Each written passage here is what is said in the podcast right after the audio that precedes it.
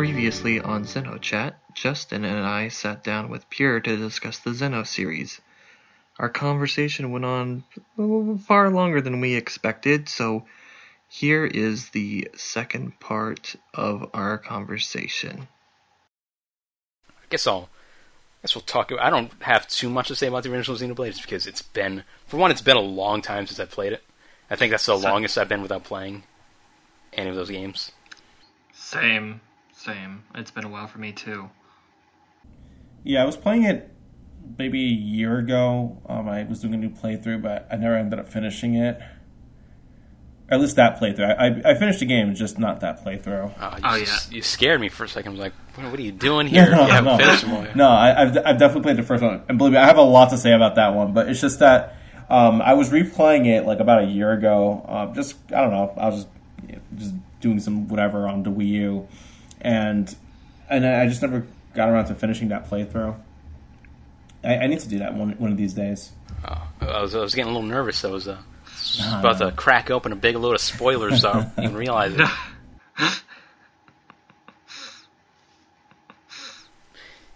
Yeah, you look at the original Xenoblade, and then you look at Xenoblade X. It's like a total shift in so many things there. Like it's like Xenoblade X. Oh yeah. Oh yeah. You could argue it's not even a Xenoblade game. He just kind of gave it the name. But uh, and then you know, and then you go to Xenoblade Two, which is even more different. You know, the, difference between that and Xenoblade X is, is greater than the one from the first Xenoblade and Xenoblade X in terms of tone and all that stuff. It's it's kind of jarring. Oh yeah. Going to X was. Well, yeah, it was so jarring in comparison to the original Xenoblade. Yeah, and then and then going to two from X, Mhm. especially if it just if if you had just finished playing Xenoblade X and you're gonna go play Xenoblade Two, it's like, like how do you how do you how do you tell someone that doesn't know any better that this is technically speaking the same franchise? Like, I mean, if you told if you like made a, like a hack and he, the game was never called Xenoblade X, they would never guess that they're meant to be like the same IP Mm-mm. Other than like some vague, like you know, like little you know, like references and stuff like that. Then be, oh, okay, same director, you know. You know, it, it'd be like if uh, it's almost like if if Space Dandy was called Cowboy Bebop X. It's like they're they're completely different shows, but and they but you they have the same director, and you kind of see little things here and there. That's like Xenoblade X and Xenoblade Two. Like they're, they're so different. It's it's so jarring. But I think that that's kind of like how he works. He just likes to do whatever he wants, and I think that's great. I just think it me- makes him. Uh, if you had your fans looking forward to another game with a a, a certain feel to it, and then he, Mhm. he he he announces something else, I think some people tend to get a little upset. He he tends, has a tendency of uh, unintentionally dividing his own fan base.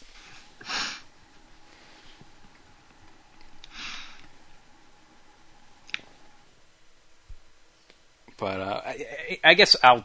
I guess I should say how I got into Xenoblade. I never even did that. What are we talking Oh about? yeah. Yeah. Go ahead.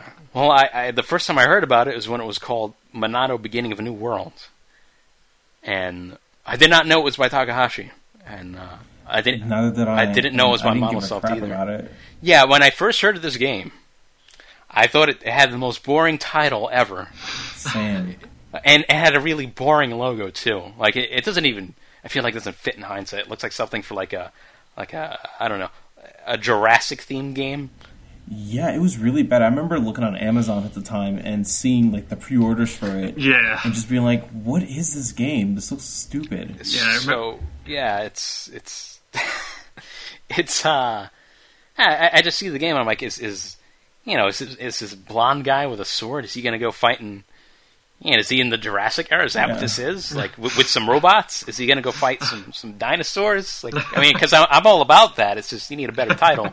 That's, that sounds great, actually. It's just you know, it's just it's just weird. It's just had you know, but I kind of forgot about it completely after a while Mhm. and uh, it took a long time for me to even like think about it again. Like by the time I started thinking about the game again, not only was it already called Xenoblade, it was called. I mean, uh, it was called Xenoblade, but it was uh, it was already out in Japan.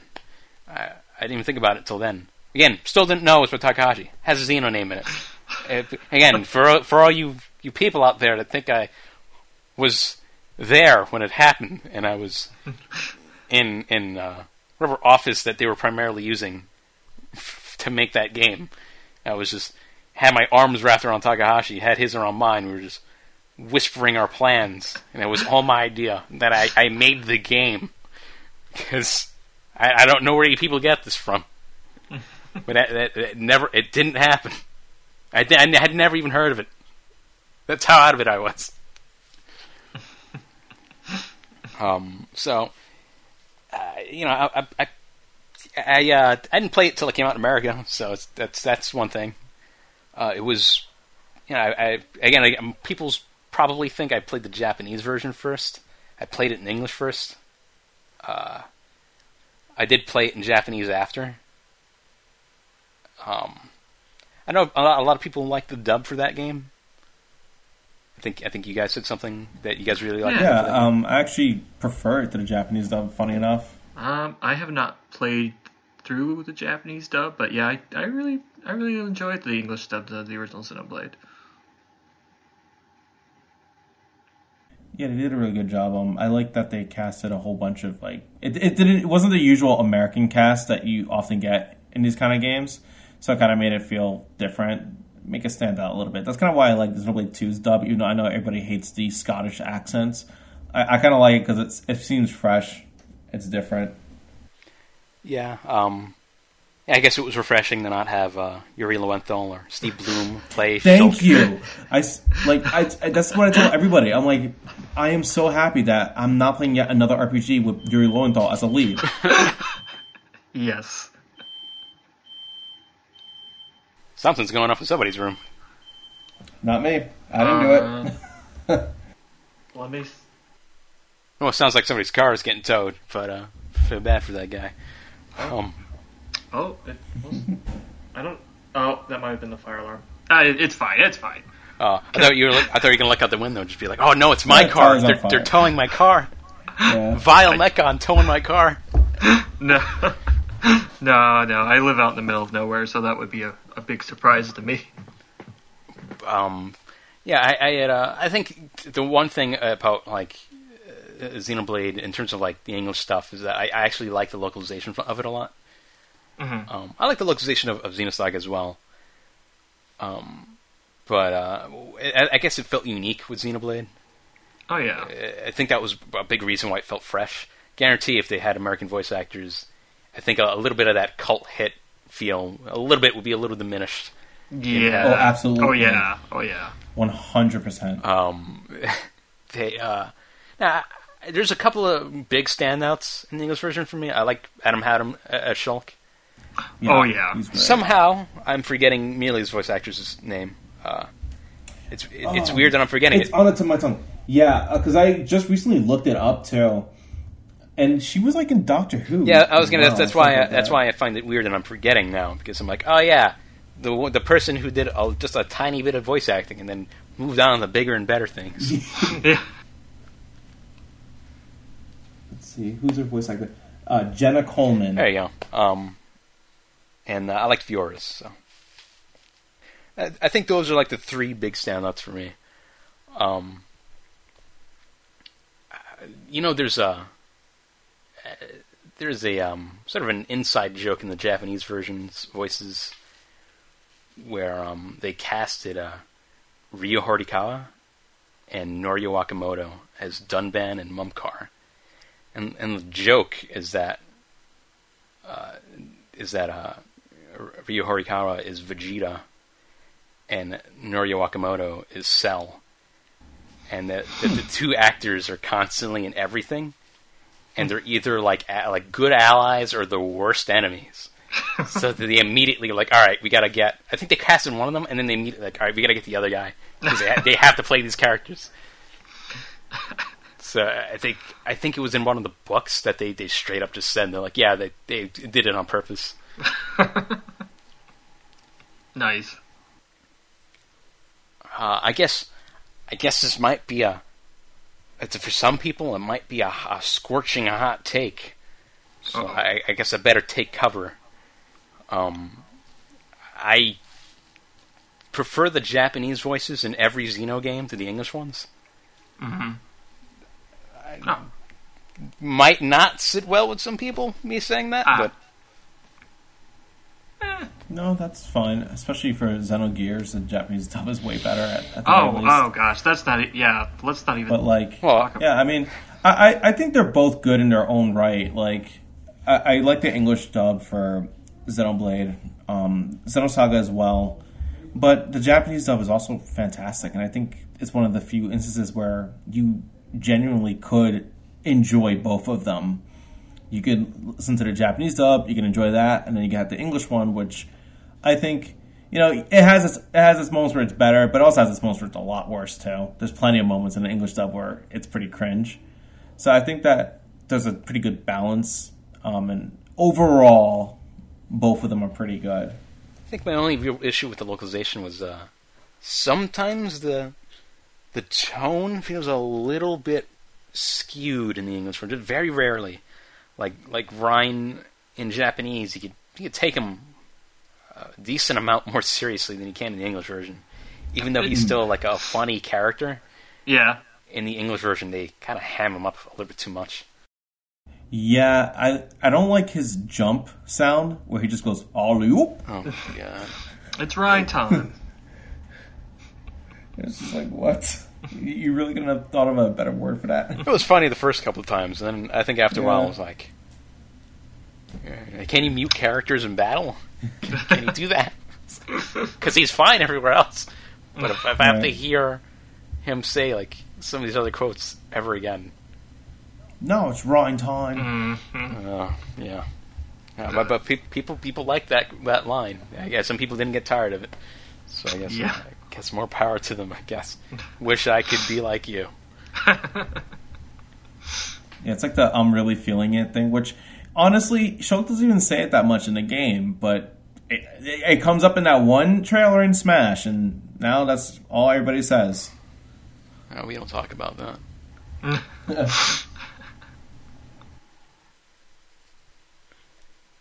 Man, I, I, you know, I almost forgot about Shulk and Smash. It's weird. It's weird that I forgot about that, considering I think I put like hundred hours of playtime in Smash just playing him. So that's, uh, and you got the two Shulk amiibos too. Yeah, I'm a real monster. Some some poor kid could have used that one. It's so rare. But I, I saw, you know, you know, you want to know why I have two Shulk Amiibo? The, the story is pretty pathetic. Um, so I, I got the first one, and it was a bit of a, that's a, the, the tiniest paint error on the sweater, where the line isn't aligned properly with the black part. So there's a little bit of white in between the pinkish color and the black. And it, I kept looking at it, and I kept saying, no, it really bothers me. I can't take pictures of this amiibo without personally noticing there's a little bit of white where there shouldn't be. So one day I just walk into a store and I'm like, oh my god, there's one Shulk amiibo there. I, I made sure to check the paint job as closely as you possibly could without opening the box. I think I stood there in front of all these kids and their parents for like for like a half hour looking at like making sure that it was worth it. I was like, you know what, I'm gonna go buy it, and then I bought it, and that that's why I have two Shulk amiibo, and the, the paint job was better. And, uh, Wow. I'm, I'm a I'm a very petty man. Wow. Hey, but I could have could have things I could have spent that money on. Uh, could have spent it on uh, uh, maybe a KOS-MOS figure that I didn't have because I don't have any. I could have could have bought a you know contributed that to like a cool mech you know figure like anyone doesn't have to be you know Ash or Dino whatever whatever the ones they have. Um, it could have been uh, could have gotten uh, I could have like got like a pizza a couple of pizzas with that like a pizza. I could have bought like lunch. I get like a pie with that. Yeah, Yeah, it's just a lot of things. I could have gotten like a meatball sandwich.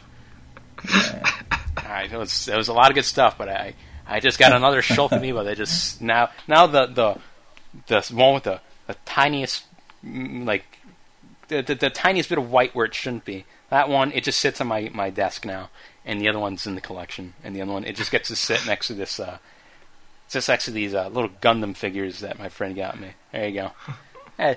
Yeah, so I'm sure he's fine there. He gets more attention than the other one anyway because he's always in front of my computer, so it's it's fine. yeah, yeah, oh, it worked out. Yeah, I can't I can't judge you because I actually had two Shulk amiibo as well. One of them is still in the packaging, and the reason is simple. I um, when the amiibos were coming out, they were really hard to find, and I didn't trust my GameStop to have enough, so I actually pre-ordered two at two different GameStops because I wanted to make sure I got one. And you just Oh. got both. Oh boy, oh the pre-order stuff. You know, I actually pre-ordered Yeah. my one of my Shulk amiibo. Guess what? I still don't have it. Oh, oh. That's why I pre-ordered two. And, and you know what? That's like the only thing I pre-ordered in the past like four years. I couldn't even get that. I couldn't even get the amiibo. I should I should have three right now, but That's a terrible experience. people people probably think I'm like obsessed with this character. I'm like, I, you know, I like him, but it's like, you know, they probably think I like, I don't know, like I, I draw art of him every day, and I, I write self-insert fan fictions where I shake his hand and I don't wash it for a week. People probably think I'm that guy with with the story I just told. no, you're only the guy who drinks the Takahashi. You, you can't be both. Oh, how do you know it's a dream? How do you know what, I mean, he's he's still getting out of the airport right now? Gonna gonna take him out to a high quality dinner here in New York. Gonna go to take him to the nearest McDonald's. Give him a good Happy Meal. Give him that New York burger Yeah, from McDonald's. From McDonald's. Yeah. yeah, yeah, that's, a, that's a definitely a New York, New York burger. Uh, But uh, yeah, like uh, it's and then I, I you know what? When I played Xenoblade, it was 2012, which was the year it came out in America, and then I actually dropped the game like about 20 percent in because I, was- I was just so busy that it, it just got, you know sometimes that just happens, yeah. and then uh, and then in 2013 I ended up finishing it. Like uh, well rather I restarted it, and uh, you know it was only about like 80 percent, 85 percent into the game where I was like, hey wait a minute. This might be by the Xenogears guy. I had no idea. I, I think his name pops up in the beginning of the game. And I just it just shows you how it just passed me by. For, for those of you that think I, I live every day and and I, all I think about is what staff did what and what Nihiro Takami had for breakfast on a Sunday morning.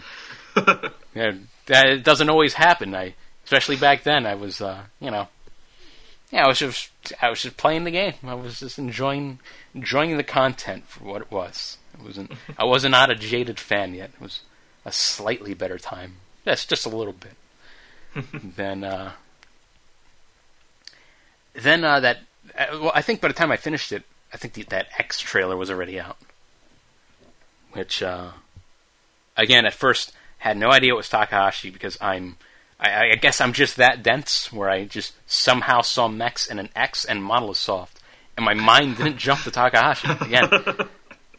Uh, but uh, it didn't take long for me to kind of pick up on that. I was like, oh wait a minute. I was like, okay, yeah, right, yeah. How then I noticed that with the the fancy looking X, um, and uh, you know what? I was actually. I don't think I can ever say I was like super excited to play a game from them. Like I think for for me it was just it was just something that happened. Mm. I think this was the only this is the only one where I felt pretty excited to play the game, like just waiting for it. I'm not sure why. I think uh, I, don't know, I think it was like the game was uh, it wasn't promoted that much, but it was promoted just enough to make me feel a certain way about it. Like I didn't feel like I was overexposed to it. So I, I think that might have been a factor as to why I was like, man, I really want to play this game. Like it, look, it looked fun. And uh, I guess before I talk about actually playing it, I should maybe talk a little about, about the, uh, the, the the beta, which uh, Ooh, the beta. was not. Uh, yeah, you know, on the surface it's fine. Art direction is a little. It's not quite there yet, but it's getting there. Mm. And uh, the animations on some of the mechs is actually really good. But there's a oh, there's one little problem. There's one problem because uh, it, it, it kind of came with like a like you could load it from a point where uh, we had like your mechs already, mm-hmm. and um, it was kind of an issue. Where I need to note that I played the beta after I finished the game, the the, the final game, so I didn't, I didn't get to play it till like after. But um, yeah, um, when you go in your mech and you drive around on the ground, and you have maximum fuel, you run out of fuel in like 90 seconds by driving on the ground. Oh my god. And it's like the worst thing ever. It's so bad. It's and oh, don't even get me on combat. Imagine you run out of fuel on combat, right, like doing nothing sometimes, and I don't know why. It wasn't consistent at all. Maybe it wasn't programmed properly. I just remember thinking, like, you know, they, they talk about how Xenoblade X had like a rough development period. It kind of took a while, and I didn't understand at first, other than like, I guess Wii was hard to program. I think now I know why. I felt kind of stupid for not understanding why, considering how I tend to have a good grasp on why certain things are the way they are.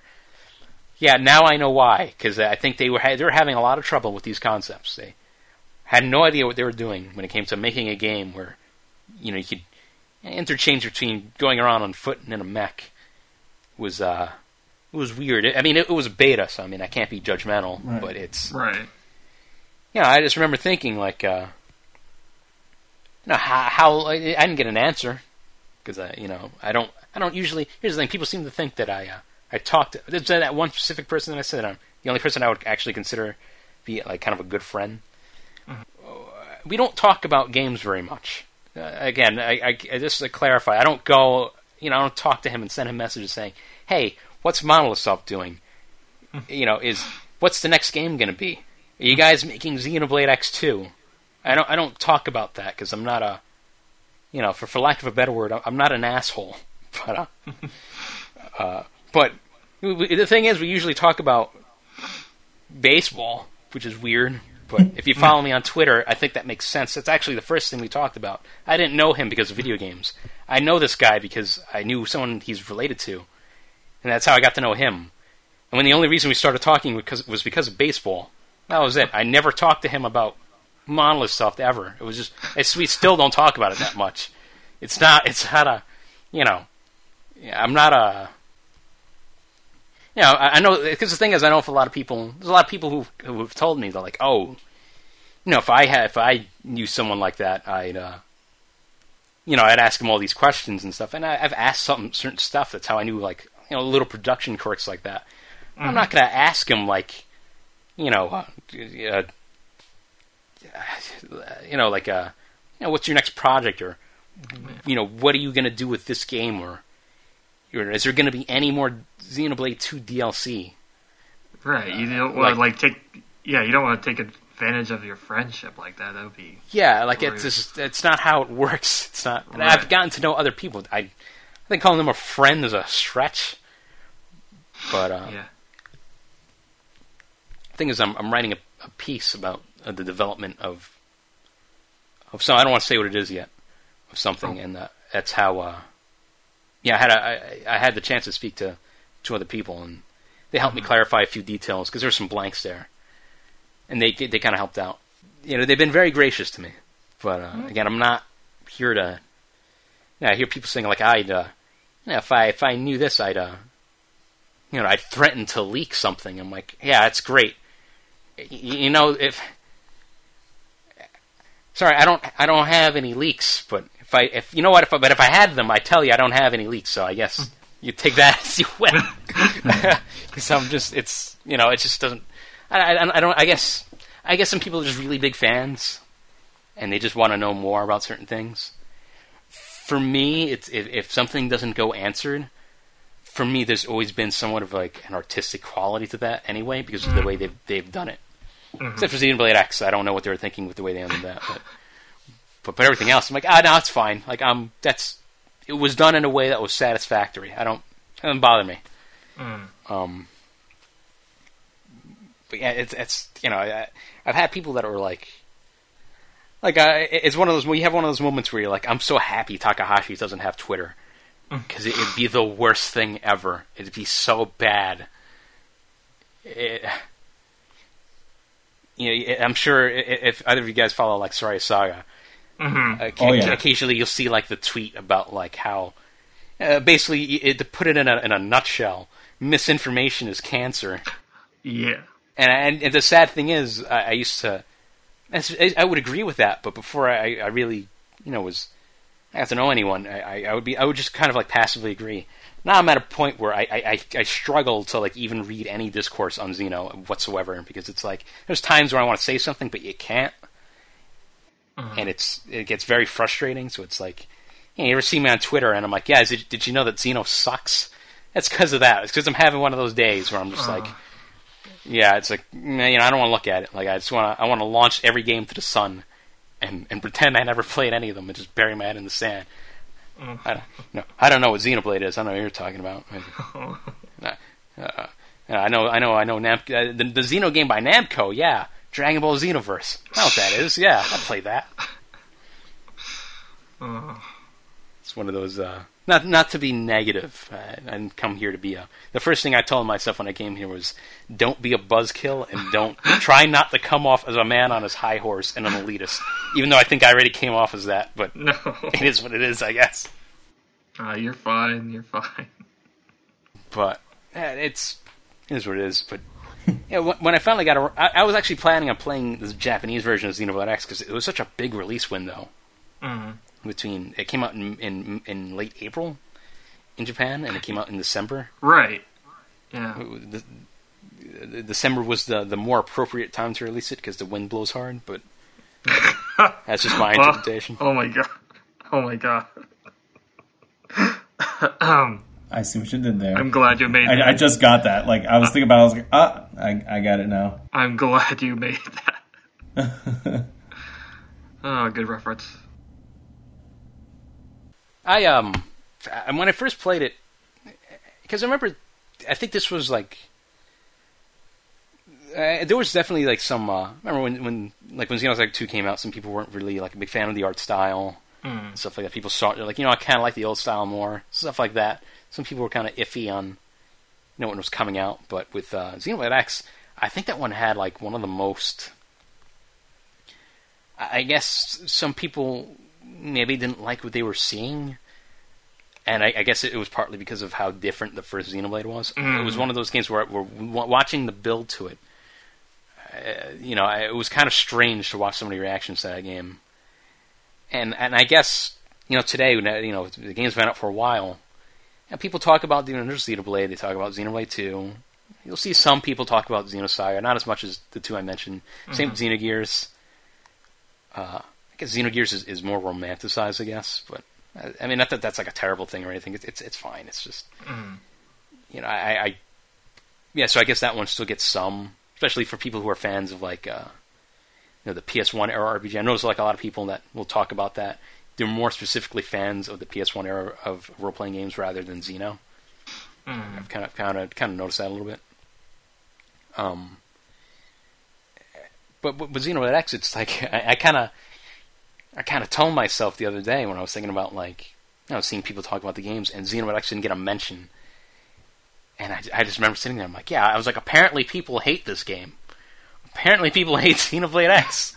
like it's it's it's weird. I, it just it just feels like uh, like the other day I kind of had to remind myself that the game existed because it was yeah, nobody talks about it. It just it's it's kind of I don't know like I, I I don't know how to feel about that. I, I don't know if you guys feel the same way, but if you feel like you're seeing the same thing or or what. No, there's definitely people who really hate X. I've gone into many uh, discussions about it because I personally I don't hate it. I know there's a lot of things about it that are questionable and things that even I'm not a huge fan of. But overall, I did have fun.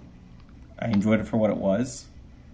Uh, yeah, I mean, I I really love Xenoblade X, and I yeah, I do see a lot of discourse about the hatred around it, mostly being it's so different from the original Xenoblade. Yeah, I feel like it's gotten. It it was like that when it first came out. I think it's like that now, in a slightly different way. I guess hindsight, maybe. Um, I think uh, I think you, I think someone one of you said that it was like marketed the wrong way or to the wrong people or something. Yeah, uh, it. I, I think I said that. I remember um, I made a comment. I said something along the lines of, um, "They made the right game, but for the wrong audience." Yeah, I, I think I see what you're saying. because like what it did, it did actually pretty well. Ending aside, I think like what Xenoblade X was trying to accomplish, they did a decent job at it. It's just that unfortunately, it wasn't for the right audience. Like the people who wanted Xenoblade X, they kind of expected something closer to the first game. And I've noticed in the RPG fan base, just in general, when you change a formula in a sequel, that just gets people on edge, even if it's done really well. Um, you're, you're always going to have people who will just forever see it as an abomination just because it changed something. And I, I- I've noticed I've noticed that a lot with just RPG fans in general for a lot of other games, and not even just RPG fans, just in general. I've noticed that with a lot of fandoms when you go on the forums, you, you see that a lot whenever something comes out and it's perceived to be very different. Yeah, I, I mean, I, I, I, the build up to the game, I, I really liked. Like I, like I liked what I saw. I, mm-hmm. you know, I wasn't sure how to feel about. Well, this is less narrative driven because you, would, some people would say that that the first Xenoblade is already less narrative driven than his previous work. Right. So now it's even less narrative driven. So I'm like, I'm, that's kind of weird, but okay, like that's not a big deal. But uh, we'll, we'll see where it goes.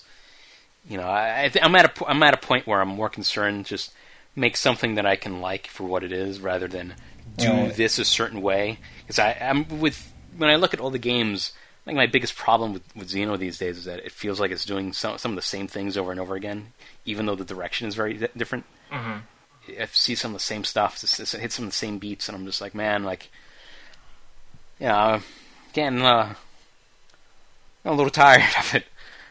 Um, but with with Xenoblade X, I still, uh, you know, the build to it. Again, I think it was because I wasn't so overexposed to it. Like with like I, with Xenoblade Two, they promoted it a lot, and I think that a lot of that had to do with. Uh, uh, I think they were a lot smarter about marketing games on the Switch than they were with the Wii U, where it seemed like they had no idea what they were doing. Like the, the. Wii U reveal at E3 was nobody even knew what it was. Like, what's the Wii U? What, was, what does that reveal? Like, nobody knew it. Like, it was a pretty bad reveal. But uh, uh, with uh, when when I finally got around to playing Xenoblade X, I remember it came out at the worst time because I was so busy that weekend. Mhm. Remember, I, I bought it, I played it for a bit, and didn't get to play it again until like the Monday after the Friday came out. And uh, I, I remember the, the, if there's one thing I, I always walk out of Xenoblade X thinking is that uh, it- it's the most fun I've ever had playing a Xeno game, and I might even go as far as to say that it's, it's not even close. Uh, That's how much fun I had playing it, and that, that's just speaking in terms of like gameplay, Mhm. the maps and uh, mechanics, and a little the the little uh, life conveniences the game had. Uh, like it was one of those games where it was like I, I put a, lot more into that game than I would have expected to. Like just as a comparison, uh, I think between the if between two times I played the original Xenoblade, I probably had about 150 hours put in, May- maybe a little more. With Xenoblade X, I probably had about 350 hours put in between playing it twice. Wow. So, yeah, that was, and and and uh, I've only played through Xenoblade Two once, and uh, at the final save point, I believe I had 59 hours put in, and I after I beat it and played again. So, just as a comparison, like that, I I really, I just really enjoyed just playing it. Like, just it was just a fun game to play. Oh yeah. And I think there are a lot of little things. Like I think the, the art direction is. It's hard to say if, if what I think which game has the best art direction. Mhm. Um, the art direction for, for Xenoblade X was also Norihiro Takami. It was the last game he. It's the last Xeno game he did. Um, and yeah, he again it was one of those things where he had some freedom. He never was nearly as restricted as he was in the past. Mhm. I'm not sure if I would say he was more or less restricted than he was with Xenoblade, the, the first one, because uh, he had some other people helping with the aesthetic. Has a very specific look to it that's not necessarily his. Mhm. But there's still a lot of things in terms of like the way things are lit and colored, and you know, a lot of those little atmospheric things. Those are his. That's like his touch. But and you could definitely see that in Xenoblade X because again, the, the, the easiest way to tell him apart is the way he does colors, and every like little region, it, it feels completely different. Like yeah, Primordia is like kind of a very, uh, I guess, down to earth looking, like color wise, Mhm. especially for like an alien planet. But then you go to like uh, Sylvalum, and that's like it's like shocking compared to Primordia. It's like that's like way more like alien looking. The floor has like this almost like intimidating, like desolate feel to it, but the sky is like really like pink. At times, it has like a very specific look to it. It feels like a. It, it feels a little more abstract. Um, and then you have, uh, I guess the, the safest one was probably, uh, I'm forgetting what it's called now. Um, the, the last area you go to, or at least it's supposed to be, uh, the flame one. Uh, ca, ca, mm, you yeah, yeah. I- but I still, I th- still think they did a really good job with that, because that's where the, uh, that's where like the main enemy bases are, and he, it's supposed to, it's supposed to look. Again, he likes to use the color red for like aggression, which is kind of the way it looks, the way it does. Then you had like Oblivia, which is, uh, you know, I, I had there's like a a clip of me, you know, playing the game, and I was in Oblivia, and somebody said something I didn't even think about. He he felt like it was Star Wars inspired when he saw it. He actually thought I was playing like a Star Wars ripoff because it kind of looked like because I'm like driving by like a they had there's like this one spot where there's like something in the ground. Uh-huh. It's like deep in the sand. I guess maybe he felt like that was something you'd see in Star Wars. Am I forgetting an area? That I, oh wait, a Noctilum. Noctilum. That, one, Noctil- that one's great. Oh yeah. The the one that's that has music that sounds like Phil Collins is about to start singing any second.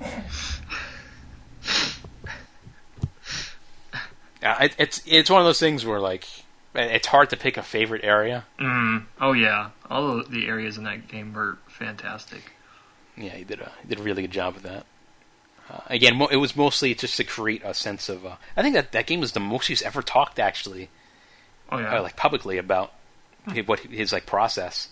Like he he has intentionally said that like because he had like some influence on way some of the monsters look in that game, Mhm. and he said he was very specific about having some of the monsters fit a certain way with where, where they are.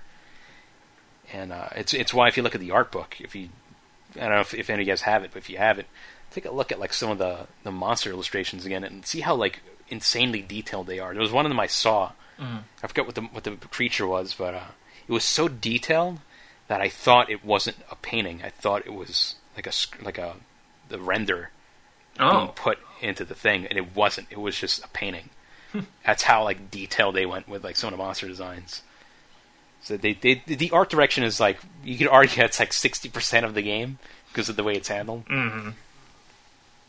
Um, Yeah. I 'cause think it- that the the well, I had Oh, oh, you go on. Oh, I was just going to say, I think the uh, the the worst impression I think for some people with the maybe the reason why some people don't like it, aside from the change in tone and things like that, Mhm. was uh, the main story. Some people seem to define it by its main story, but the main story just feels like uh, like an extended side story. Right. And I remember saying like somebody asked me like if you were to make a change in terms of like the scope and you know the way that part of the game was designed. I didn't. I don't really have an answer for that because it's not really my vision. Mm-hmm. That's kind of a sensitive thing to just say. I do it like this. You know, I'm not. I don't feel comfortable doing that. Uh, but um, especially when you you know you know know anyone that's kind of been a part of the project. But um, I think uh, the closest answer I would have is uh, I think it would have been pretty interesting if they just abandoned the idea of like having a single main story.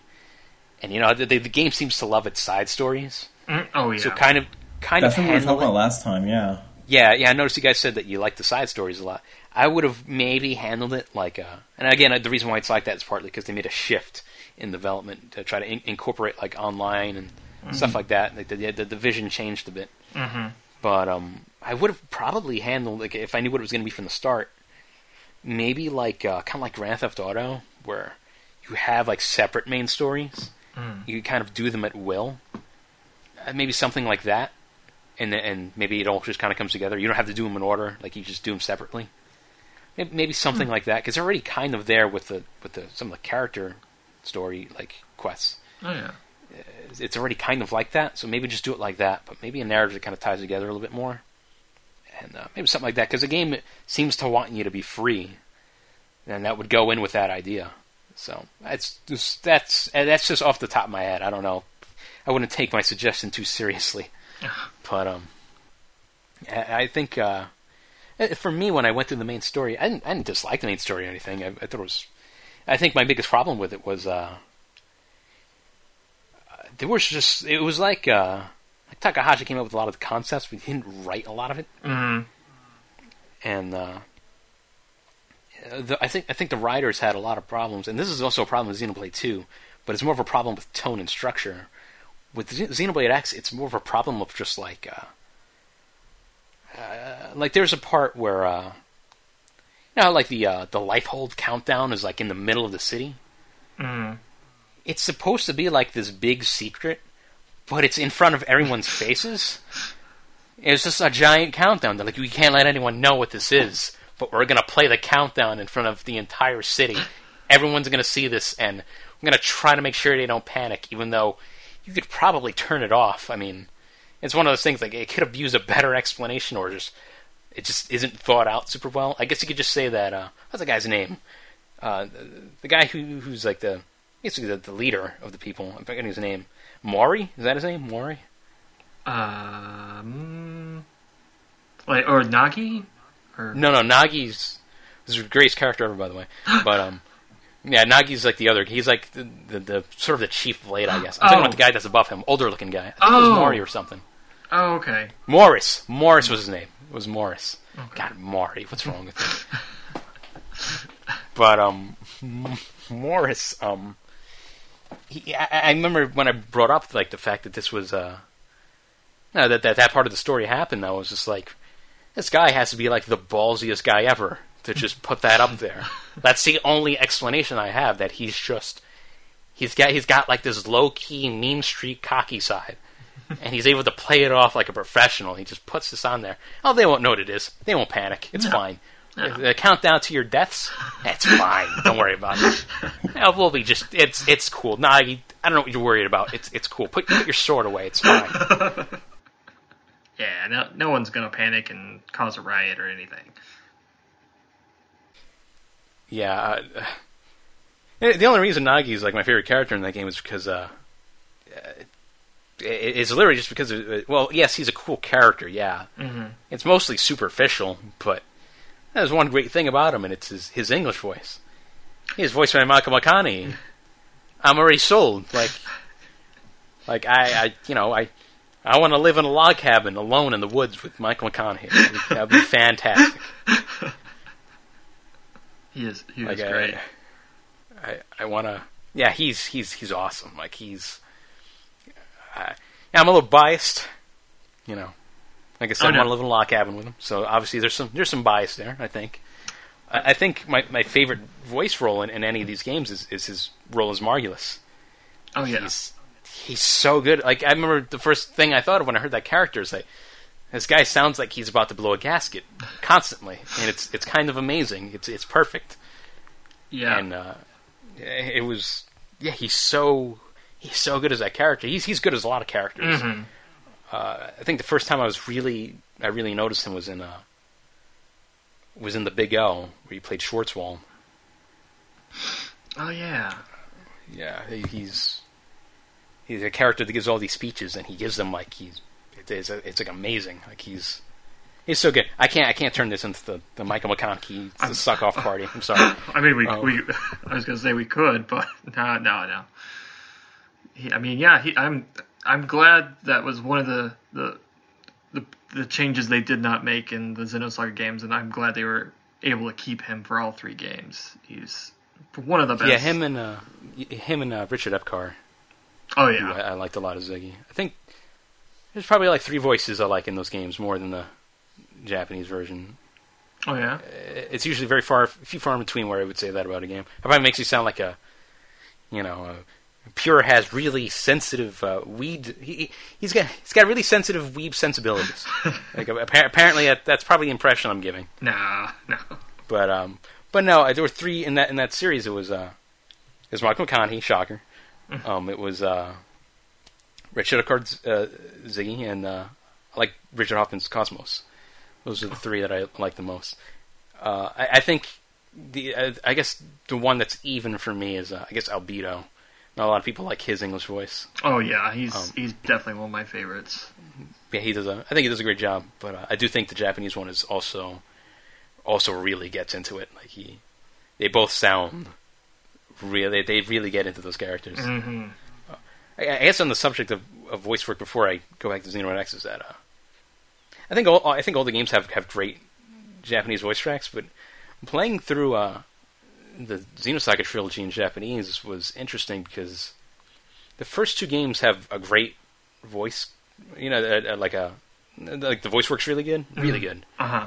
But but for the third one, it's like it's as great as those are. It's on like another level for that particular game for one reason or another. Like I, I, I'm not sure why. Maybe they just maybe just the story content.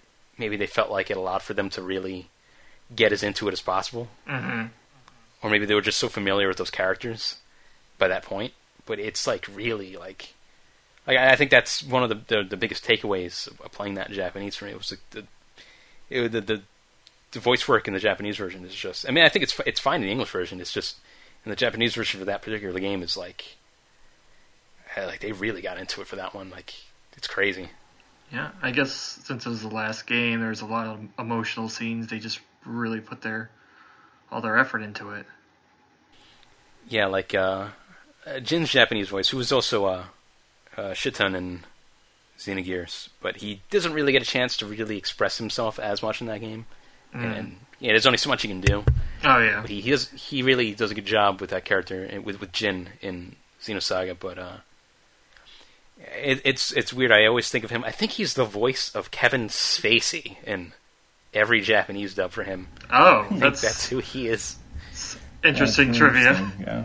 I, I think. I, I- let me make sure. I I'm pretty sure I'm right. It's he's definitely the voice of someone I know. It's, yeah, that's a cool thing. It's also unfortunate now. But Yeah.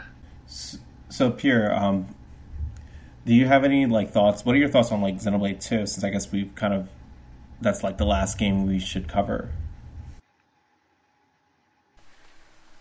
Um, that's a dangerous question. Oh boy. Oh boy. Um, well, I, I don't, I don't dislike it. I, you know, before people start, you know, panicking, you know, you, you, you calm down. I don't, I don't hate this game. I, I don't, I don't really dislike it either or anything like that. Uh, But uh, I guess, I guess I should go through my impression of it first when it was first revealed. This is the closest you'll ever get to like a leak of something mhm. that that I've ever gotten, really. Uh, at least you know at the time Uh-huh. was that I I had already known, like I, I had known they were going to reveal a game at at that uh the Switch conference, and I had already known that the the game was not going to be a sequel to Xenoblade X. Those are the two things I knew. But I was still surprised at the reveal because I wasn't expecting it to be that. Um, it was. I wasn't expecting the polar opposite of Xenoblade X in so many ways. Right. I was Yeah. a little taken aback by what I saw. Now, to, to clarify here, I've never really been super wowed by any trailer for any of these games. I've never saw a trailer and said, "Oh, I'm, I'm super hyped." Closest thing was Xenoblade X, just because I thought the way it was presented was was kind of cool. I think it was just a it came at the right time, and it was presented in just barely the right way. I think the game had some serious marketing problems because it had okay marketing when the Japanese release was coming out, even in mm-hmm. America. And then it came out in America, and it was just it was just wasn't marketed at all. It just it just happened. It was like some people never probably never heard of it. Like it was. Yeah, I re- Yeah, I feel like I feel like the game kind of got screwed over in, in that regard. Yeah, I remember Nintendo was putting out these like videos that were like describing different aspects. I think they were just like direct translations of the Japanese equivalent videos, but they just their their, their release schedule for them was like very over the like it wasn't very consistent and it just almost seemed like an afterthought sometimes.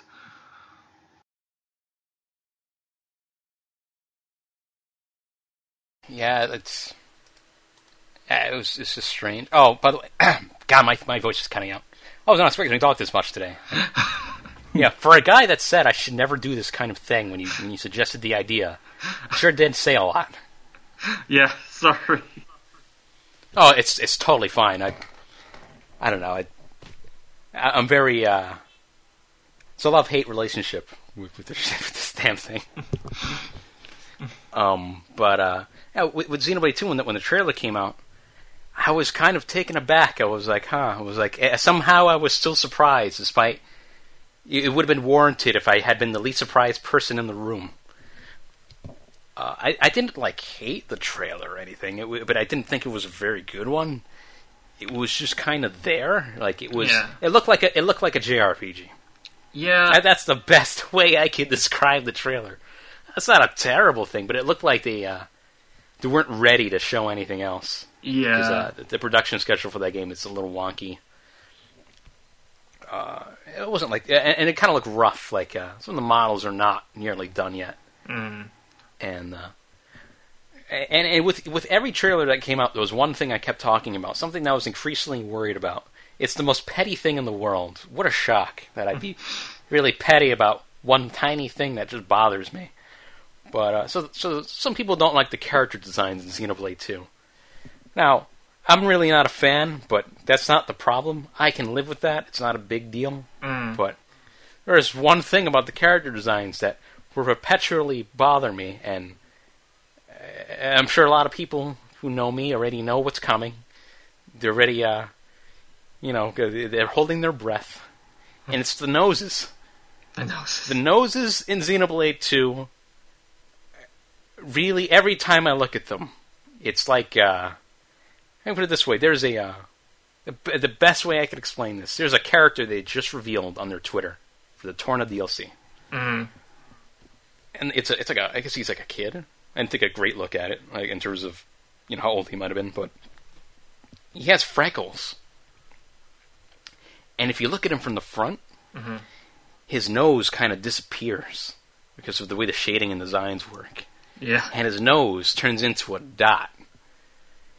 If you're looking at this kid, you might have to second guess where his nose is Oh. because of the way they made the noses. It's it's stuff like like why why do we have dot noses in a 3D space? Again, really petty. I'm not saying that you should feel the same in any way. If anything, you should be you should be better than me and not feel this way. but I I just see the noses and it's like, man, like it's so distracting. Rex has these giant eyes and this huge mouth. But he's got this itty bitty nose when I look at him from the front. It just and if you zoom back a bit and there's no like proper shading, it's he's in like broad daylight, his nose just straight up disappears. It's not there anymore.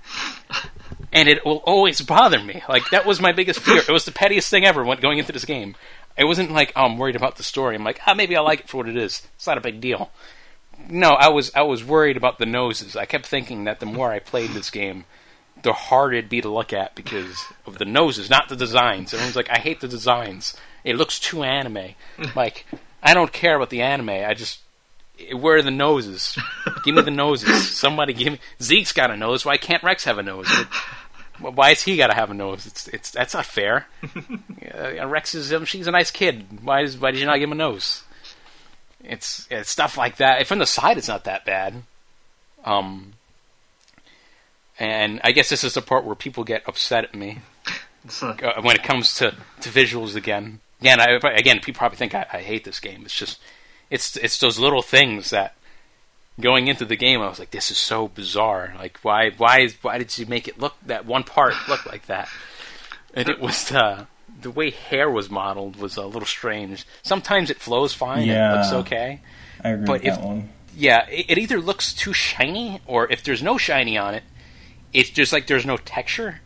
So, uh, the best explanation for this is that unlike Rex, is not that bad. Looks kind of like maybe a little bland, but it, it's fine. It works. But unlike again, everyone seems to really like Pyra's model. Hey, I said her name right, by the way. I said Pyra, not Homura. Um, but uh, yeah. Um, so if, if sometimes when I look at her, I'm sure people like her model because of certain assets. I guess, but but for me, I, every time I see her like her hair from like a certain angle, and again, it depends on the shading. Her hair kind of like loses a lot of its texture and it stops moving. And at that point, her model to me kind of looks like a Lego block, where like uh, kind of like you know like those humanoid Lego blocks. Mhm. You know how you could attach hair on the Lego block? Right. That's what it looks like to me when it when it stops moving and the shading disappears. It kind of looks like if I if I were to like grab the poor girl's head and I pulled up, the hair would just kind of like pop off and make like a popping sound, and I'd have to apologize. I'd be like, "Oh, I'm so sorry. I'm so sorry I took your hair." Like that's what it looks like sometimes, and it it, it yeah, stuff like that was like, man, it's, it's there's some weird, some interesting choices. It's partly the character designs, but they don't look so. They don't really look like that in in 2D. It's in 3D. I think they got so literal with it that those little things they are getting under my skin. Again, I'm really petty for this. It's it's it's my fault to a certain degree. I'm sure a lot of people. I probably ruined it for a lot of people. Now they probably can't unsee it. But, Yeah. um, Yeah, the thing that uh, bothered me sometimes with you, like, I remember sometimes with like KOS-MOS or T-elos uh, being like inside like an a room at the inn, and their their hair is just billowing, but it's like, what? Where is this wind coming from? Yeah, yeah, it was. It was. the thing is, I don't. I never got. I never got either of those blades. Obviously, T-elos came out after I beat the game, and I just never got close. So I, I never tried too hard. I'd have my my cores, and I, I believe you need the you need the, the justice boosters to try to get her. So I just try that every time, and I, I would just never get her. Instead, I, I got everything. I got the stuff I didn't want, except for like I got a zombie. So I'm like, hey, I sent him a message. I got a zombie. That's cool. But uh, yeah, I was I was like, I got Dagas too. I really like his design. Yeah, Um, yeah. KOS-MOS was the hardest blade to get, and I was so lucky to even get her. yeah, it's like uh, I mean, I don't mind. I'm not dying to have KOS-MOS. I don't, I don't care that much. It's fine. Like you, you know, it's just a guest character. I'm not I'm not Right. getting this. uh I don't know. It's not uh and not to downplay the fact that she's in the game or anything. It's it's cool. Yeah, But, you know, I wasn't frothing at the mouth to. I need KOS-MOS or else I, I won't beat the game. Uh, yeah, that that was not the case. But uh, uh, but but yeah, I- I think the the only other example, again, uh, I'm gonna I'm gonna gonna rub someone the wrong way, but uh, there's that one screenshot where, where there were again it was for the Torna DLC. uh huh. And there's one one screen. I'm probably going to ruin this for a lot of people that, that like this screenshot. They- They're showing all the characters, and one of them was was of, uh, you know, I almost said Hikari, Mythra, um, and she's she's like holding her sword, and she's kind of got it across her back. It's kind of like a cool pose. Mm. But but for me, it's ruined because her head, you know, it's it's, it's like toward the front, Oh, and it's in that it's in a certain amount that kind of distance I was talking about where the nose not only it, would it be a dot but it disappears. So and, and from that angle because of the way her hair is like kind of angled, you kind of notice that her head is actually shaped kind of like a like a peeled potato, and uh, it kind of has like the facial features on it, and the nose is gone. If she had a nose, it wouldn't look like that, but. Yeah, I was kind of sitting there like, ah, this is this would be a lot much cooler screenshot, but I can't unsee the rest of that. And if you if you just put it closer to her, you know, just just made it go closer to her head or something, eh, it'd probably look fine. But I was like from far away. If there's shading in the room, if it's in like a dimly lit room, that doesn't happen actually. You get shading on like the noses, but if it's in broad daylight, it's like, man, like, you know, I, I don't know how Rex breathes. I'm so sorry, Rex. I'm so sorry. You didn't you didn't deserve that. But yeah, that was like see, see I just spent like ten minutes talking about like how uh, that's how petty I was about like the noses. You know, people think uh, like, oh, you didn't have a problem with Tanaka's character designs and you know, I was like, they were kind of stiff, but I, you know, they were weird. I, I wasn't satisfied with them, but I, I didn't, you know, they, I wasn't going into the game thinking, oh man, you know, Elma, where'd your nose go? No, that didn't happen. But uh, you know, it, it it's a it's an art style thing. It, it I guess to some degree, it's a it's a matter of taste. But you know, I I, I just can't unsee that. yeah. Um, we we had some trailers. The, tra- the thing, the problem is, is that like the trailers didn't do anything for me. I guess so. When I went into the game, I remember I think I said I'm like I'm kind of ice cold on this, and I wasn't trying to like be negative about it. It was just more of like an unfortunate thing. I was like, it kind of sucks, and I'm not like super like uh, my expectations aren't like very. Uh, I don't want to say they're low, but they just weren't. Wasn't like hype about it. Mm. Yeah, the initial trailers weren't overly exciting for me either. Yeah. I remember seeing them just being like, "Oh, you know, cool. There's a sequel," but it wasn't like, "Oh my god, I gotta play it." I mean, I still pre-ordered the game, but I wasn't blown away. Yeah, I Is what think I'm trying to say. Yeah, because I think I like I didn't really get hyped for Xenoblade 2 until like a few months before it was to release. I, it just for a while. I just wasn't. I mean, I, I wanted to play it, but it wasn't something I was excited about as much as other Xeno games in the past. Yeah, I mean, again, that's just us. If if you didn't feel that way, that's Right. perfectly fine. Right. Uh, but um, yeah, I, I, I the most hype I was was was the day before after I blew that guy off. That poor man. You know what a friend I am, and uh, yeah, that was just like, yeah, like, and then I, I, I, you know what was supposed to say to that message after you know the last one, and then the KOS-MOS was there. She was there. She was on screen. She was in the game. yeah, yeah, she, she's just there. She, you, you get her, and I was, uh, yeah, that was. Uh, I think that was probably the most excited I was, just because I was like, "Hey, how could you not be excited with something that you know?" The only twist that's actually surprised me with the game was was, was that. Yeah. So I was like, "Ok- "Okay," I was like, I'm, "I guess I'm in. I'm in now. Yeah, that You can have my money, I guess." yeah that sealed the deal with me for me too. Same. Yeah, not even like a super like I like KOS-MOS, and I'm not like a yeah a diehard fan of the her particular character. I was like, that's Mm. still like I was just so the saw out of nowhere. I was like, you know, I'm like what did you know what what do you even say to that? Right. Like, that is- but uh, yeah, so I, I, I play the game, Mm. And uh, again, I'm, I don't want to be, I don't want to come off as super negative, because again, uh, it's gonna, I don't want that to hang over this, this episode that's gone on for, for almost three hours. Yeah. Um, but uh, yeah, I- when it, it uh, you know, I, I went through like the first chapter. By the way, I, something I don't think I've ever seen anyone mention. It was like the first thing I noticed was uh, every single one of of these games, and it is partly a Takahashi thing. It's always kind of like his idea, Mm. even if he's not the director. Um, is that every game, every Xeno game that's ever come out, has always started with something that started in the past before the, the events, the immediate events of the game. Like Xenogears Yeah. has like the Eldridge, Nope, that's Xenosaga absolutely has- true. has the Zohar. Yep. Xenosaga 2 has the uh, old Miltia stuff. Uh, Xenosaga 3 has Kevin and his mother. Uh, Xenoblade has Shulk doing the narration. Xenoblade X has Lynn doing the narration on the past. And uh, but Xenoblade 2 doesn't have that. Xenoblade 2 just starts off with Rex.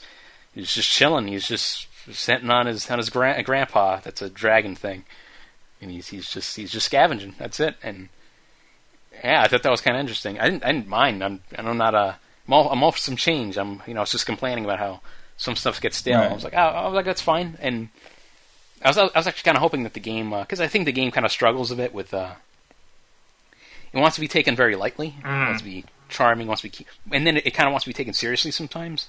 And I kind of have a lot of trouble taking it seriously.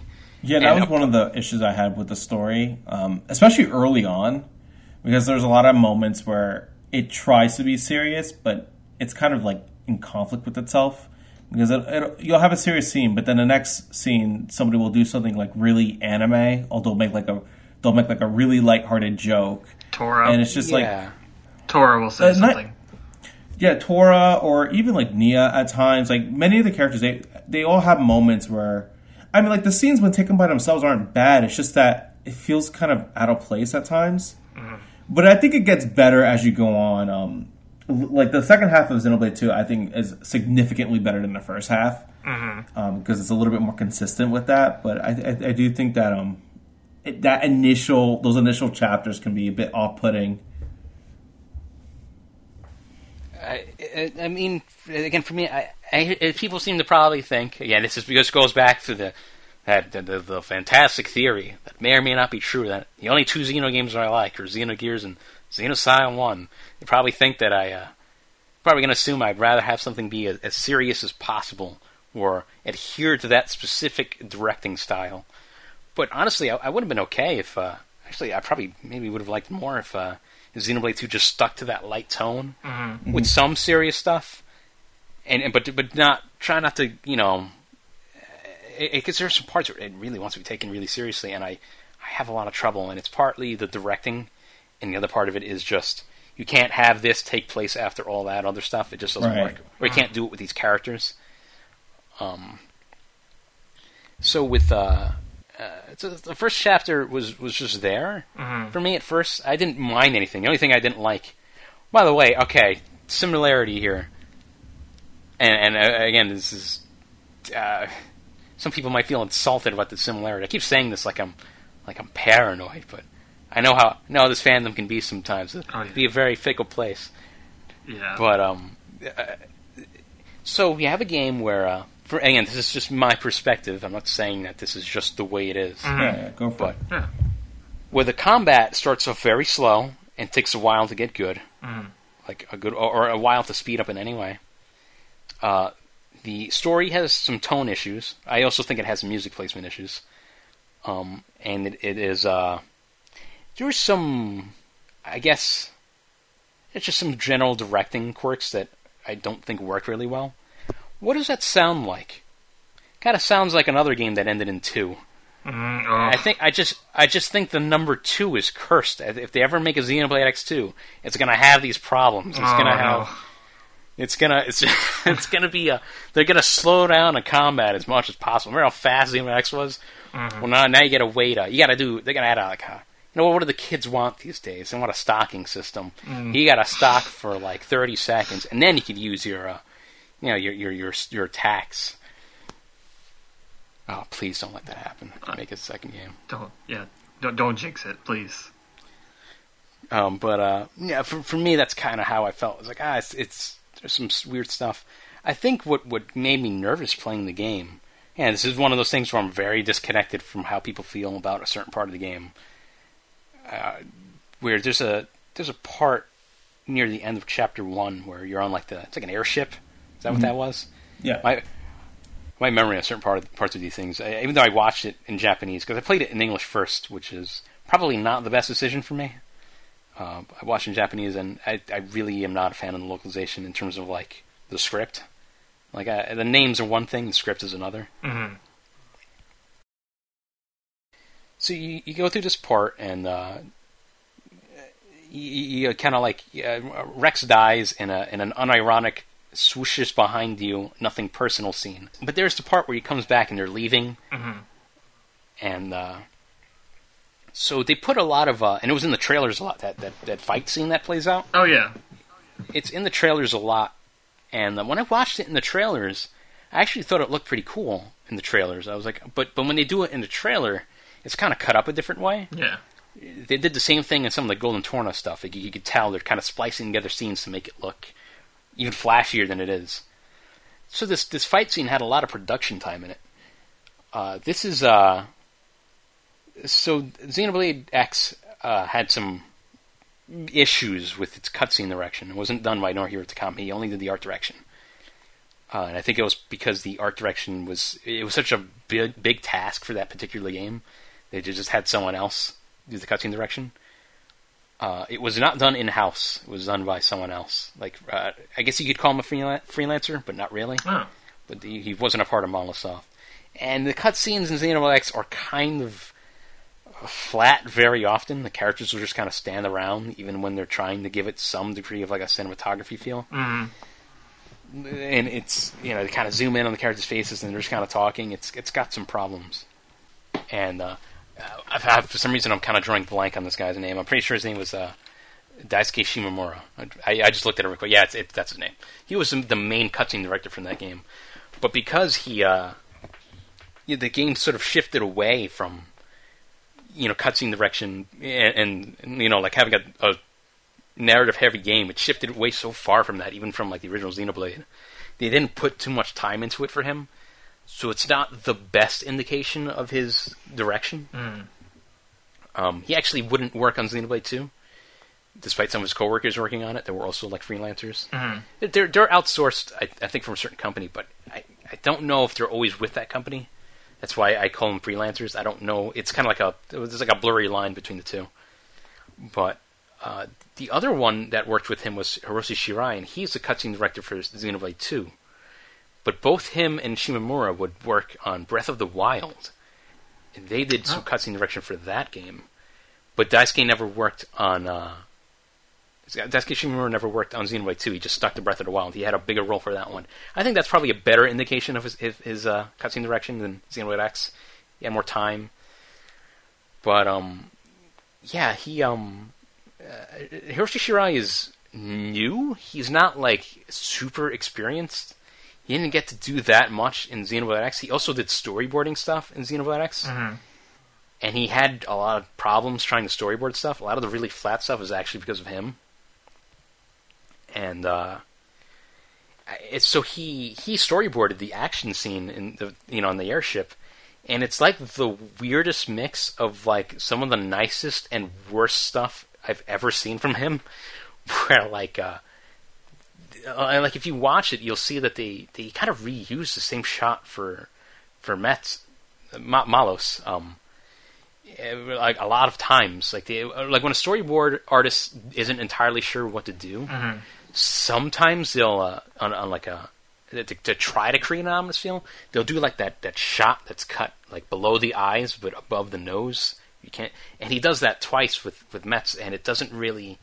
It doesn't work. Like it kind of works one time, the other time it works, and the scene is kind of a mess in terms of like like when I saw the scene, it, I didn't like hate it or anything. It was just I, I remember thinking I felt kind of fooled into thinking it was going to be a little more awesome than it was in the trailer because it was cut so nicely there. Just the best way to describe some of the directing choices are uh, there's a part where where Pyra, I have to stop myself and rem- remember these names because they. I don't know why they changed the names this much. Yeah, it was kind of ridiculous, but yeah, go on.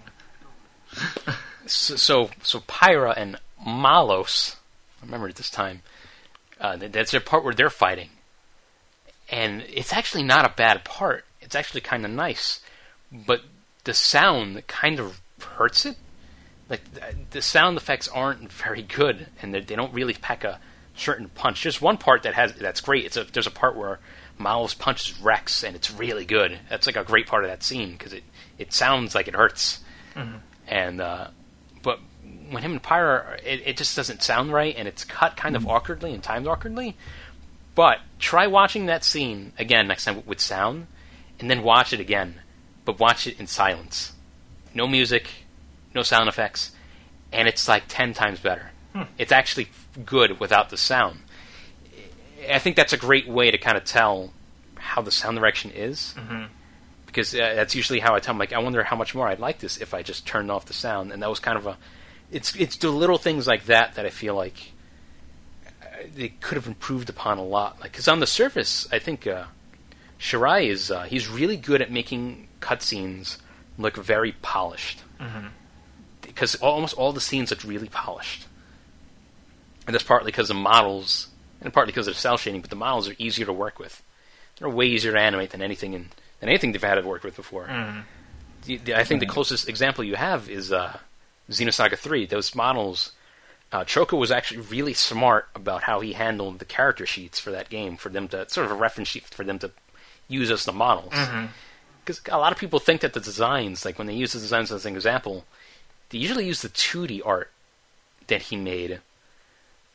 Like if you look at the one for Shion, and then you look at his, the, the 2D promo art you did for her, and you look at the character sheets, they're almost completely different. Like the collar looks completely different, proportions are, are different, her face looks different. Everything looks like it looks so. Oh, yeah. The the character sheets are, are super toned down. Like if it, it, she looks so different in 3D in that game compared, she looks like more like uh, more grounded in in, in that interpretation than like the the promo art Oh yeah.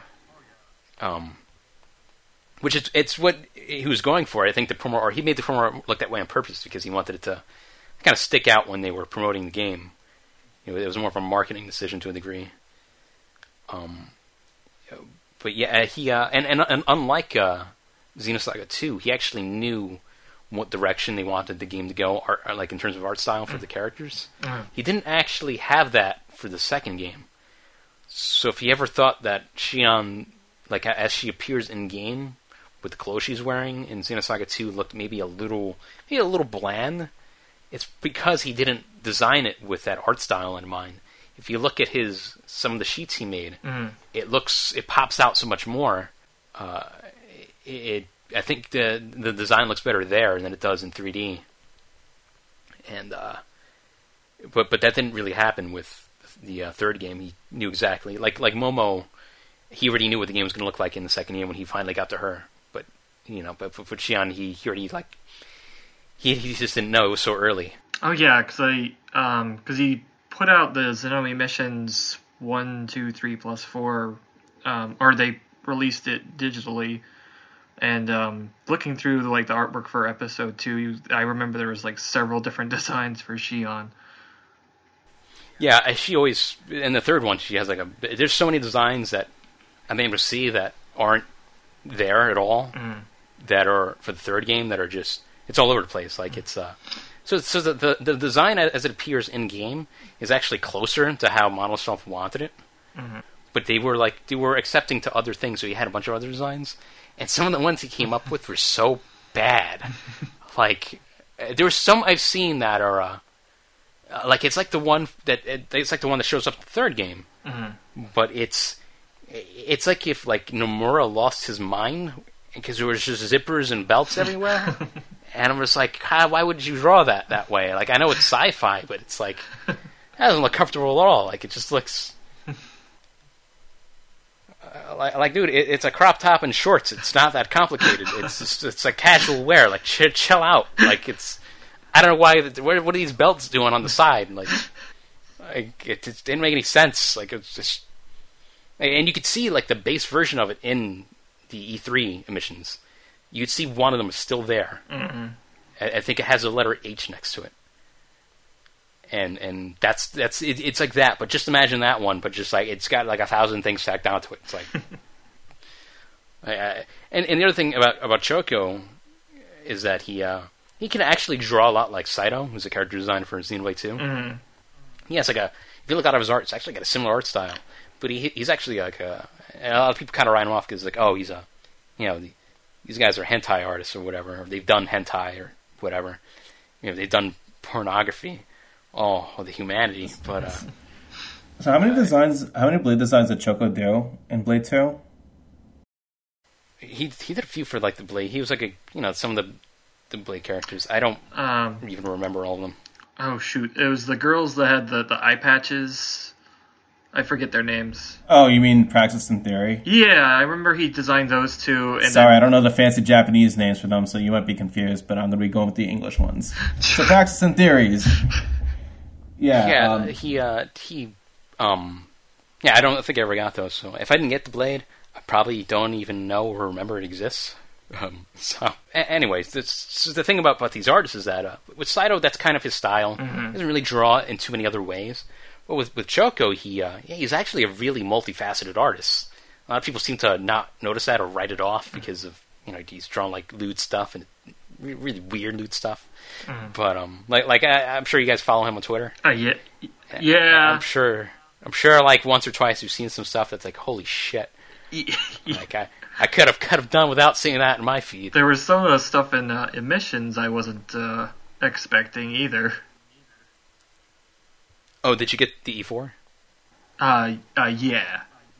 I, I actually haven't seen it yet, so It it doesn't really add too much, but yeah, yeah, I know it's about the it's more about the figures and stuff that he's worked on. yeah. The the Stuff like the, that. the bust uh, figure that I don't know what's happening with that.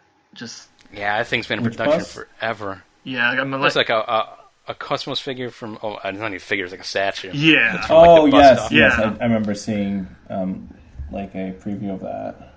yeah. It's it, I mean it looks impressive, but I'm like, are- are you gonna sell this at some point, or what? What's up with this? Yeah, it's it's one of those things. It's like uh, it's like the equivalent of Death Stranding. It's like yeah, it's there, it's cool. Yeah. it's I, I, like- ki- I kind of want it, but I don't know what it is. It's really weird. What are exactly. you doing? They're taking their sweet time um, delivering a lot of the Xeno merch. Like, what do we have? We have the um, the Pyra and Mythra statues, and then we have the um, Oh, Siren. the e- yes, the Siren that's coming out by Kotobukiya. Which, you know, I wanted to get it, but at the same time, I remembered it's Kotobukiya, and Kotobukiya kits are often very overly complicated and aren't very stable. I have the Skell kit. Um, I, f- I forget what it's like the Formula GT Skell. I, I forget the exact name of the Skell, but I had their Skell kit, and it was such a pain in the ass to build that thing. I ended up doing it. I got in a pretty nice pose, but then I like knocked it over and it just shattered. oh no. But uh, I managed to build it back up, and yeah, I now have it in a less exciting pose. But yeah, those could have been good kits. I know um, the Siren one's coming out, and I'm really like skeptical about it. Like I'm very skeptical on how stable it's going to actually be. As somebody who does like to build these kits on occasion, it's one of those things. It's like, yeah, it's Xenoblade merch, but at the same time, it might not necessarily be nice Xenoblade merch. Are you talking exclusively about the Siren? Just in that for that Yeah. particular example? Okay, Mhm. so I, I just want to make sure. Um, I haven't kept up too much with that. I know they're doing uh, the Homura and Hikari figures. That was like one of the first things they announced. Yeah, and they're both like 200 bucks a pop. Oh my, really? Um, I Uh. didn't even I didn't pay attention to that. And, and what's messed up is that like they sold really well too. Um, I think like they, both of them sold out at some point. Really? It, yeah, so they'll probably go for even more money down in the future, which is nuts. Eh, that'll be some Xeno merch I do not get. So Pierre, do you have any like since we should probably start wrapping up? So Pierre, do you have any like final thoughts on say Xenoblade Two, or rather where you think the series could head from here? Uh, well, I guess I think I think the issue for me is I guess I've kind of been in a position where uh, with Xeno again. I don't want to end on like a negative note or something, but I feel like Xeno has a bit of an identity crisis. It's if you look at the body of work that Takahashi has done,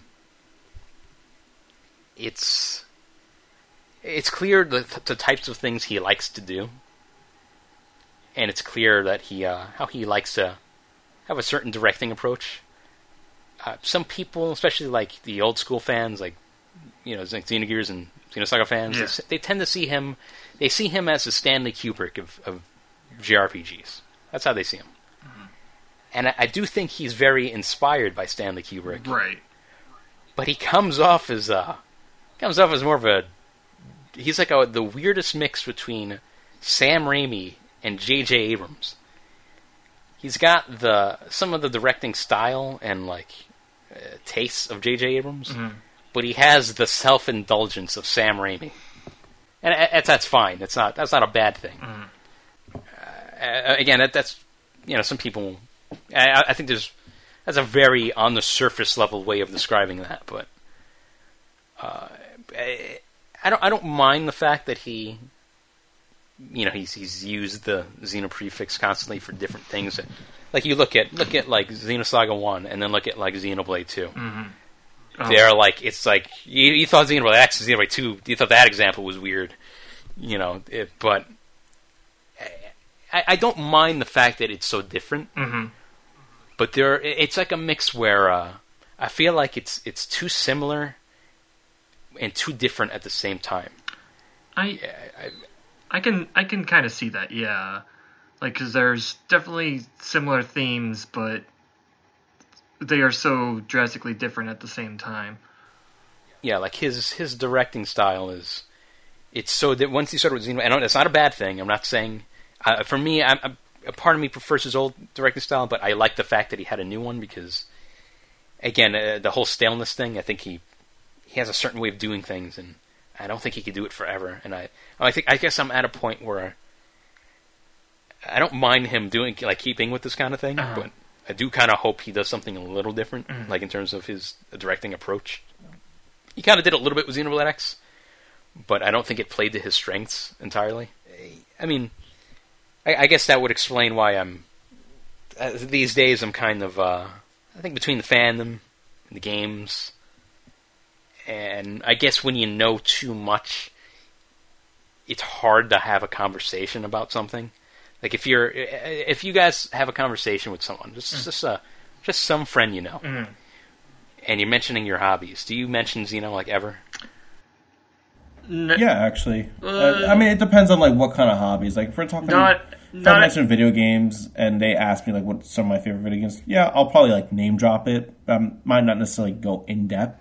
It, y- yeah, not at first. No, I mean if it's a, someone I've been friends with for a while, then I'll kind of dive off the deep end. But if it's someone I don't really know that well, I, I, I put off the Xeno stuff for a, a while.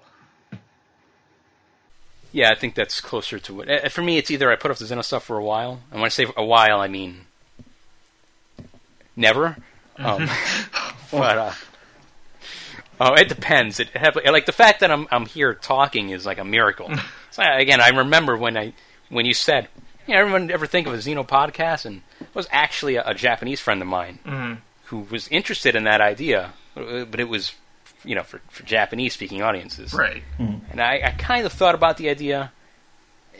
I, I feel like with, with the English speaking fandom, they tend to be more presumptuous about things, hmm and I think that's why you see you kind of see like a tweet from Soraya Saga if you, especially uh, like when she's writing it in Japanese, she's she specifically uh, talks about foreigners spreading misinformation, and uh, I I don't blame her for that. Like I I, I completely understand. Yeah, Like I don't blame her either. yeah, like like imagine uh like I remember one day I don't know how I came across this. Um I guess I'm just you know, maybe they're right. Maybe I am a glutton for punishment. When I uh I came across the giant bomb. It was like They had like their own little wiki. Mm. And they had one for I think it was either for Xeno or it was for Xenogears specifically. Mm.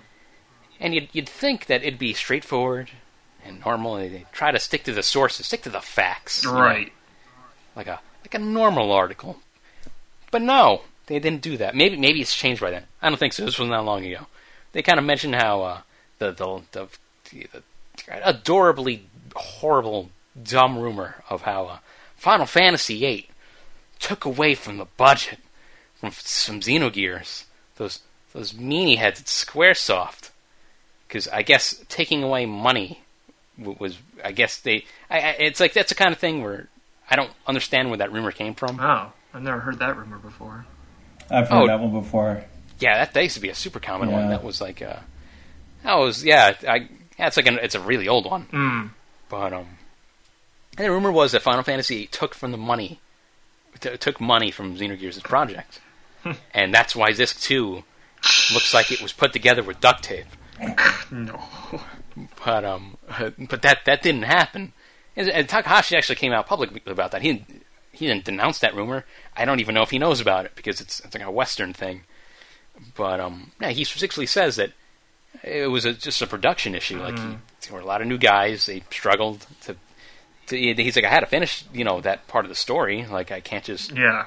you know, I have to I have to finish it. That's what he basically says. Yeah, it's either. The main yeah. issue here, Yeah, it's either. yeah, the main issue. Oh, sorry. Whenever sorry, go on. Sorry. the, the, the main issue with a lot of these things when you say why didn't this why did this feel like it got you know cut short or why did this seem you know like uh, uh, like it wasn't as ideal as it was as part of the game it's usually not money it's usually time hmm but people people seem to think that money eh, money is important i mean if it weren't for money you know those T-elos KOS-MOS scenes they don't happen. Not like that. They, uh, you know when they're fighting you, you had to pay money for stuntmen and a lot of wires to get those animations done. Oh, that that that those scenes were kind of expensive. I. um, but uh, but like I get, but people seem to think that like, oh yeah, it's money. It's the same thing with animation. Why does you know why does this episode look like crap? Oh, they must have dumped all their money into the last episode, but that's not really it. It's just it's if you're working with something weekly. And you, you, you have that schedule that's just a nightmare. Sometimes you'll be able to get away with it. Sometimes stuff is fine. Uh, but it's it's just gonna happen. It's it, you know it's it's all about the schedule. Uh, And money's important. Uh, and and here's here's the biggest irony about that rumor. It's that uh, Takahashi actually had to change the budget of the game so he, so he could use uh, he basically had to hire Gainax for the the animation. He had to get more money for that. Hmm. That wasn't part of the original budget. So the irony here is that Square gave him more money. Didn't take anything hmm. away. So, I, I- but but that's that, that's out there. And for some reason, if you tell this to certain people, if you tell them two things about the SquareSoft stuff, mm-hmm. tell them two things if to certain people, it'll be Final Fantasy VIII did not take any money away, and two, Takahashi wasn't fired from Square or Namco, or, or neither was anyone else. Apparently those are controversial to say to some people because I guess this is a fandom where you're, and I've, I've said this before because I guess it bothers me mm. because I guess I'm a glutton for punishment mm. and I see these things and it's like it's like a train wreck that you can't stop watching. Mm-hmm. But people are very passionate about their misinformation and conjecture, That's true. and it's uh, I think that's that's for me. That's always been. Again, it sounds like I'm condemning the fandom. You're all little monsters, you know. But, but it's. I think that's always. It's always been for me. And again, most people can just play these games and have a casual, normal conversation. But for me, uh, you know, I'm, I'm sort of in a place where it's like almost impossible to have like an honest conversation. Again, the fact that I'm here and we managed to have this normal discussion is uh, uh, uh, it, it's beyond the miracle. Well, I'm I'm thankful that you uh, joined us because yeah, yeah, yeah. I've Yeah, it's. I never. I, I even told my friend before I was like, "This is something I said I would never do," but here I am, and I'm. You know, I think he called me like the biggest hypocrite in the world. uh, I'm like that. That's what happens when you're a Xeno fan. You just, like it's just it just happens. We're, like I said, we're all little monsters. We're all we're all terrible. You know, I probably sound like I never shut up. I usually I was worried I'd come on here and I'd, I'd have nothing to say, and that I would. Sounds I like would quite the opposite. yeah, I, I, I was worried I'd come here, and I had have had literally nothing to say. I had I had a friend who was who was really worried. He was like, "Oh, I don't know if you're gonna be able to touch upon all the subjects you said you were gonna touch upon. I don't know if you're gonna have enough time." Oh, how long have we been here? Let's say, I think it's It's almost four hours. yeah, three hours and thirty nine minutes. I have clocked in. That's yeah, yeah. Wow, I'm I'm so sorry No, it's- that I've eaten up so much of your time. it's okay. I'm I'm guessing we'll probably just split this into two, maybe three episodes. Yeah, I was thinking about that. Um, maybe we can like try to make make just two episodes Yeah, and make it a little bit easier to digest. yeah, definitely. Uh, well, I mean, we'll see. I'll, I'll just see if, if there's a good ending point for it. The problem is, I, I this is going to sound ridiculous I, I, when I talk about this kind of stuff. When I talk about because I, I guess for me, Mhm. some of the the greatest parts of art. I guess you know. Oh, you, you think video games are art? I'm like, I guess it, that doesn't matter to me. But to me, the, I, I guess I, especially with these kind of games that are not really the same as a lot of you know other RPGs and whatnot. Mhm. At, le- at least for the most part. But I guess what what goes into them, you know, like that no, Norihiro Takami thing I described, like stuff like that, Mhm. and just knowing how it, you know, the the artist behind it for me has always been has always been something I, I've really enjoyed. That, for me, if you know the context behind that, behind that, Mhm. I think it makes the, the actual work uh, more enjoyable. Yeah.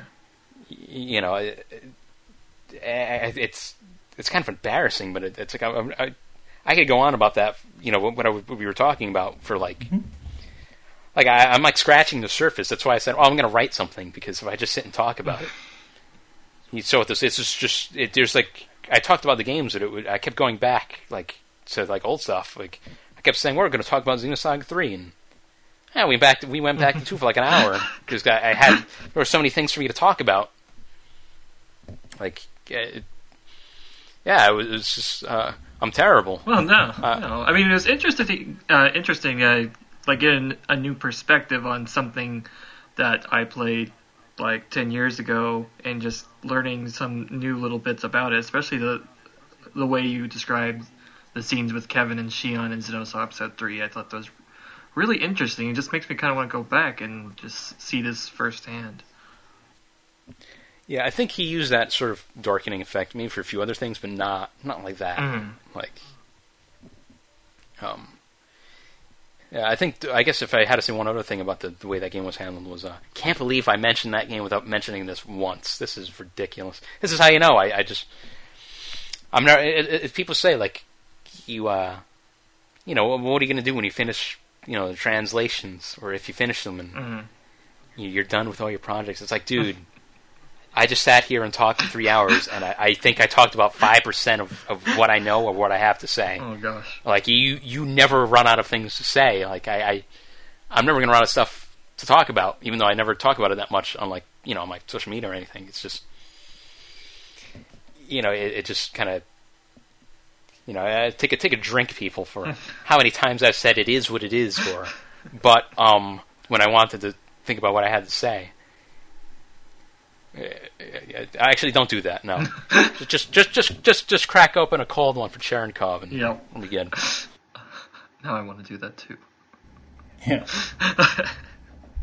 no, maybe maybe I'll put that one on like Twitter, like ahead of time. Be like, all right, this is what the podcast is like. This is what you have to look forward to. it's just me drinking in the middle of talking about this. Cold one for Cherenkov. All right, Who knows? Who- may- may- Maybe it's not alcohol. You know, never know. it's true. But but but like the whole, you know, pure only likes Xenogears and the first Xenosaga thing, I don't have to answer that. I mean, yeah, you can you can believe whatever you want. Maybe maybe maybe I hate them all. Maybe just maybe I don't like any of them. Maybe I just you know because Hmm. I guess I have nothing nice to say. I mean, you did spell sadist in Xenosaga Freaks, so Yeah, and and I was awarded for it. So what, is, what does that say about Monolith? Then? I was awarded points. all right. Yeah, I think uh, this is a good stopping point. Yeah, yeah it is. Yes, sure. yeah. Um, Yeah, if you don't if you don't stop now, I'll just, it'll just keep going for like six hours. no, So, Tyler, should we like, I guess, yell Twitter handles or anything like that, oh yeah. Well, the- or anything guys you want to plug? yours. Oh, is it just me? Am I just plugging my stuff? Okay. Well, well, I'm just saying, like, if anybody has Oh, stuff to plug, then we uh, can plug it. All right. Uh, let, let's yeah. Let's have the guests go first. Pure. Okay. Um. Uh. Well, my tag is uh, at Burning Ages. You've probably seen me. You probably thought I was kind of a jerk. It, it, it, uh, but yeah, Burning Ages. I'm Burning Ages everywhere. So Uh, I, I've enjoyed your your posts, uh, s- especially uh, your your sometimes your your your cat posts sometimes. and, and the funny part is, again, on on the on the whole rambling subject, I, I said I can't believe I, I went on in Xenosaga three for that long without saying anything, and then never actually said I was going to say. That's how that's how you know this is. It's, it's just I'm not going to say it. Forget it. It was just all I was going to say was the game has a, a a totally different storyboard artist from the first two. That's all I was going to say, and, and he did a really good job. That's all you need to know. I think he is really dynamic. There you go, done. I'm not saying anymore because I'll be here for. All right. Well, I, um, well, I am uh, Cosmos Chaos uh, at on Twitter. That's kind of how you'll mostly find me, I, I guess. I'm not really on uh, anything else. Well, I am, but that's gonna be the most important thing about me and Justin. um, at Just Giyu. I can guarantee you most of you will not be able to spell my name right. So you should probably look at the Twitter handle in the description. I'm sure Tyler will write that down. All right. Well, thanks to both of you for joining me today. It was very interesting and educational experience today. So I appreciate Yeah, I it. actually learned a lot, which is crazy.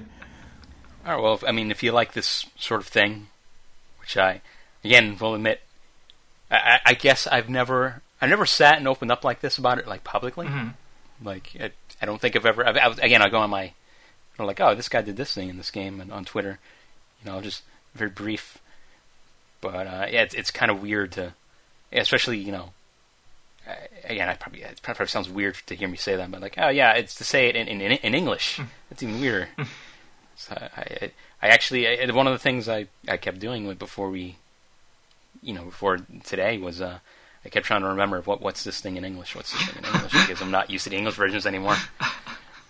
Um, but it it's, it's been it was really nice. Uh, it was always when you came up with the idea for this, I was a little nervous, Oh, but uh, yeah, I, I was nervous because I was like, and not necessarily me getting on, but nervous that like, oh, this is going to be, I'm I'm going to listen to this and I'm going to be, uh, I'm I'm not going to enjoy myself in any way. But it was it was nice, kind of you know laid back, uh, and uh, I was I was happy to be on, and that's something I didn't think I'd be saying about something like this two months ago. So all right. Yeah, I'm I'm glad you came on. I I really appreciate you stopping by.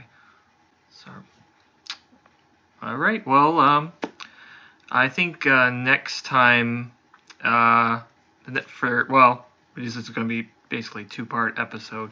But the next topic after that, we're actually going to discuss uh, Shion Uzuki and um, kind of go into how she's not the uh, most liked protagonist of the Xeno series, and kind of kind of delve deep and try to defend her, I guess, um, or uh, try to at least. And then after that, um, we'll see what wh- what happens. If anybody has any suggestions um, on future topics, let us know on Twitter. Um, that'd be the best place. But yeah, um, this has been the uh, Xenochat, and thank you very much for joining us today.